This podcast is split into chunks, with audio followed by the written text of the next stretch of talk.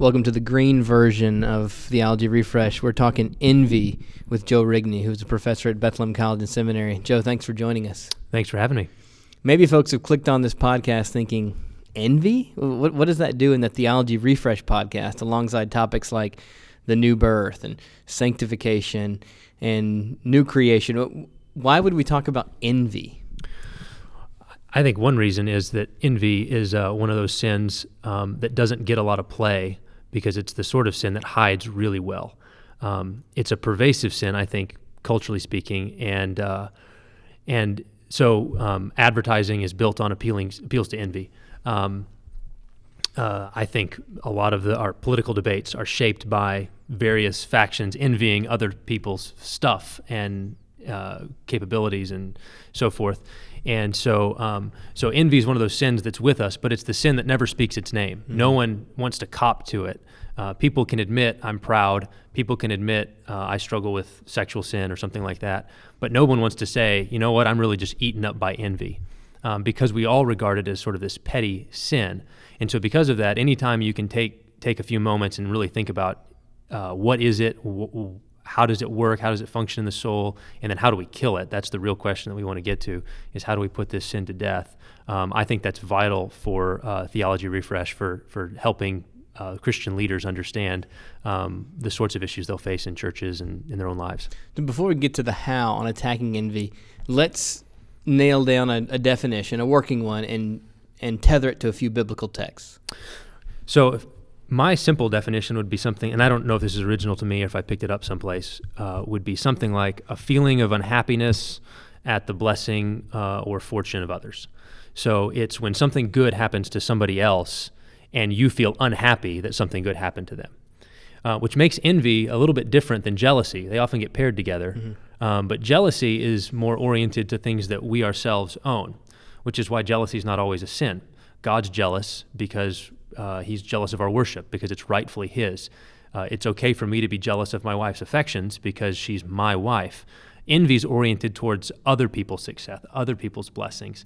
Um, and so that would be kind of a, a, working definition. And it's related to sins like covetousness, sort of in, inordinate desire.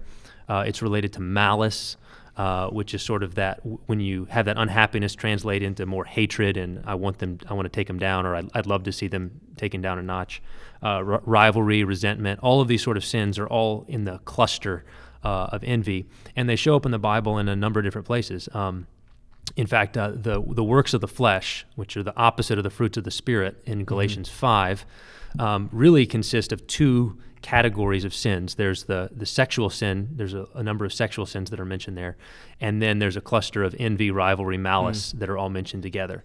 And so Paul seems to have in particular um, sexual sin and envy, which again is why you look at our culture and the church today, and you can say what what are the issues we're dealing with? Well, we know we're dealing with sexual confusion. Mm.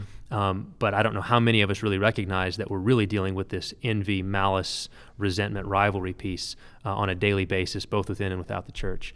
Um, and then one of my one one text that always kind of comes up for me when I'm thinking about fighting envy in my own life is Proverbs 27:4.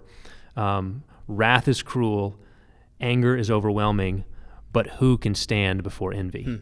And so when you have wrath and anger, and they're put in terms of those are those are pretty bad, but who can stand before envy?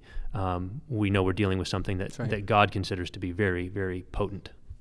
So you would say there's uh, there's more than just becoming aware of the reality of envy. That that's an important first step. Just awareness of envy, seeing it in our own mm-hmm. hearts, mm-hmm. uh, as we are sinning in terms of envy, to become aware of that. But then, what next? How do we go on the attack to try to put to death envy in our lives?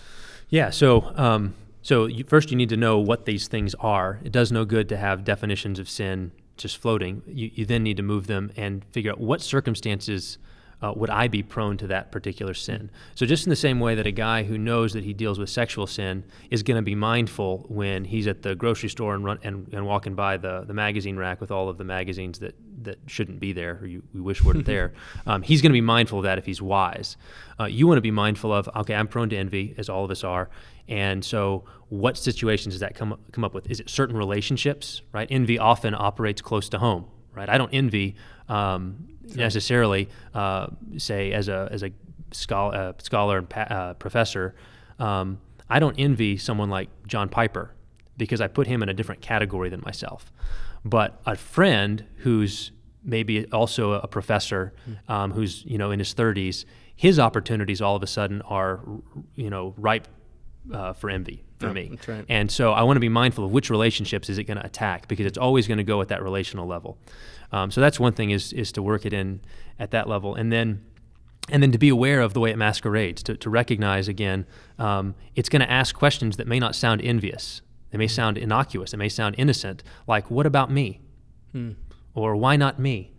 And it couches itself in sort of this uh, fairness, right? Or justice. Something, a wrong has been done because that person got something that I wanted. Well, what do you mean a wrong has been done? A wrong hasn't been done because God blessed them. Right. God's got enough blessing for everybody. Um, and so that would be the, the place that I would go first, uh, would be remembering um, that God is rich in grace. God is rich in blessing. He's not going to run out. If he has he has enough for them and enough for you, he's not up there and, and it's kill or be killed. there can be only one. That's envy wants to think that way. Envy mm-hmm. wants to think that God's favor um, is going to run out. And so if they get it, that means there's less for me. But that's not the way God works. He's rich in grace.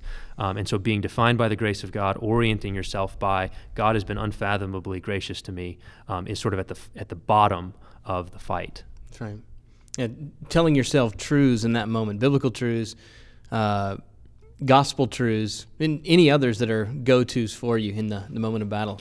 Yeah, so um, one of the ways I think to anchor yourself in the grace of God, um, the proper response to grace, there's, there's two for human beings.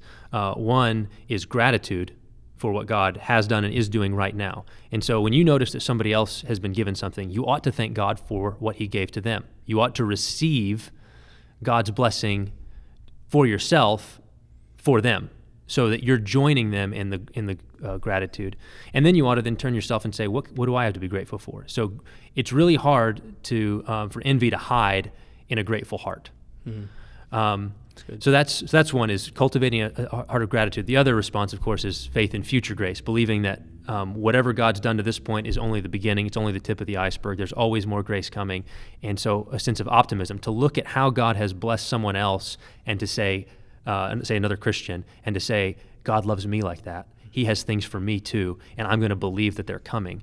Um, and so gratitude and and faith uh, in future grace. Um, and then probably uh, one of the ones that I've cultivated, this is so countercultural, I think, in our day, and something that Christians really need to recover. Um, it's the love of inequality. Um, we live in a very egalitarian age, and uh, there are scholars of, of envy, if you can believe that, who have actually written things like um, egalitarianism is the ideology of envy.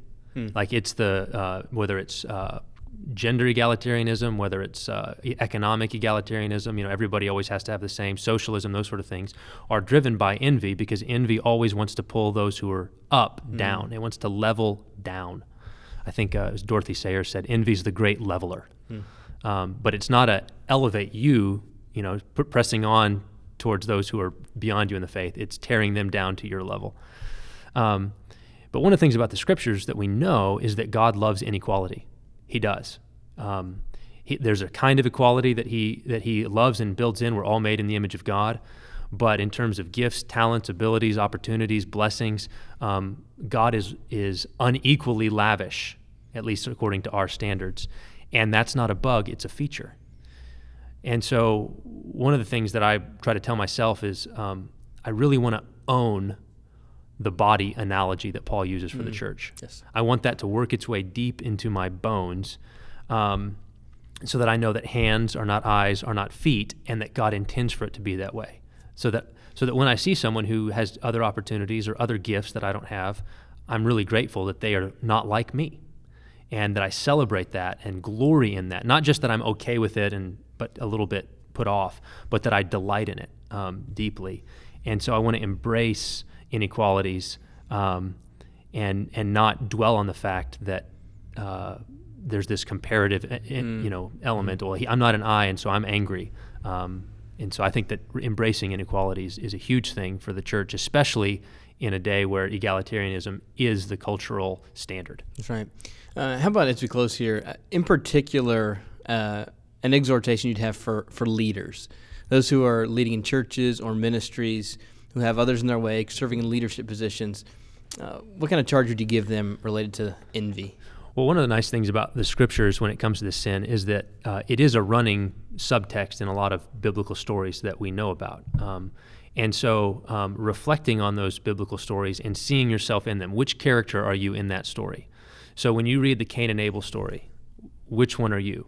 Are, are you Cain, who's looking at God's approval of Abel and is so eaten up that you kill him? Hmm. There's, there's envy to malice to murder. Um, and uh, or uh, with uh, Joseph and his brothers, right? Um, God's hands on Joseph for, for blessing, and his brothers get eaten up by envy and sell him into slavery. Which are you like them? Um, or in terms of leaders, I think a great passage to really reflect on. Um, it's an extended, you know, narrative. Um, is the story of uh, Saul, David, and Jonathan um, because one of the hallmarks of Saul's downfall is this moment when the crowds are shouting, Saul has slain his thousands, but David his ten thousands. Mm-hmm. And Saul cannot stand this. He cannot stand. So, as a particularly for leaders who are trying to groom, say, other leaders, um, are you not just okay with, but eagerly anticipating the day when those whom you are investing in surpass you? Good. Do you really want them to be better preachers than you, to be better leaders, to be better counselors? Are you hoping and praying and when and when they get there and all of a sudden they're they're your equals, they're your mm-hmm. peers, are you just thinking this is the greatest thing ever? Um, this is how God's going to move the gospel forward, or does it become a competition? You're, you're, there's rivalry in the mix, and so if you if you compare the way that Saul sees David's success, and then see the way Jonathan, Saul's son, sees David's success, and Jonathan, of course, says, "I know God's hands upon you. I know God's torn the kingdom from my family, mm-hmm. and I'm I'm with you. I'm still I'm still your brother, David. I'm still with you. Mm-hmm. Um, I'm glad that the throne that was supposed to come to me is now going to you. Mm-hmm. Um, and so we want to be like Jonathan in that story. Um, most of us want to cast ourselves as David, um, but we're not always going to be David. We need to be um, good and glad that uh, that we can be Jonathan. That's good. Thank you, Joe. Thank you for the time you've given to this and how uh, you're helping us think through this. So important. Well, Would my, you, my pleasure. Would you close in prayer? I'd be happy to. Lord, um, we want to glory in the fact that you have given uh, a variety of gifts to your church. Um, we don't want to envy. We don't want to be filled with malice and rivalry over the gifts and callings and opportunities of others. Uh, so, would you grant us the grace to see it in our own hearts, to see the way it hides behind uh, a concern for so called justice, um, to see the way it hides in our incessant questions. And then when we see it, when we, when we feel it rise up when someone else receives something good, would you help us to rest in, hope in, be defined by the grace of God, to be grateful for all things, both ours and others? Um, and then to trust that you have bigger and better things for us in the future, that you plan in the end to graciously give us all things because you've already given us your Son. In Jesus' name we pray. Amen.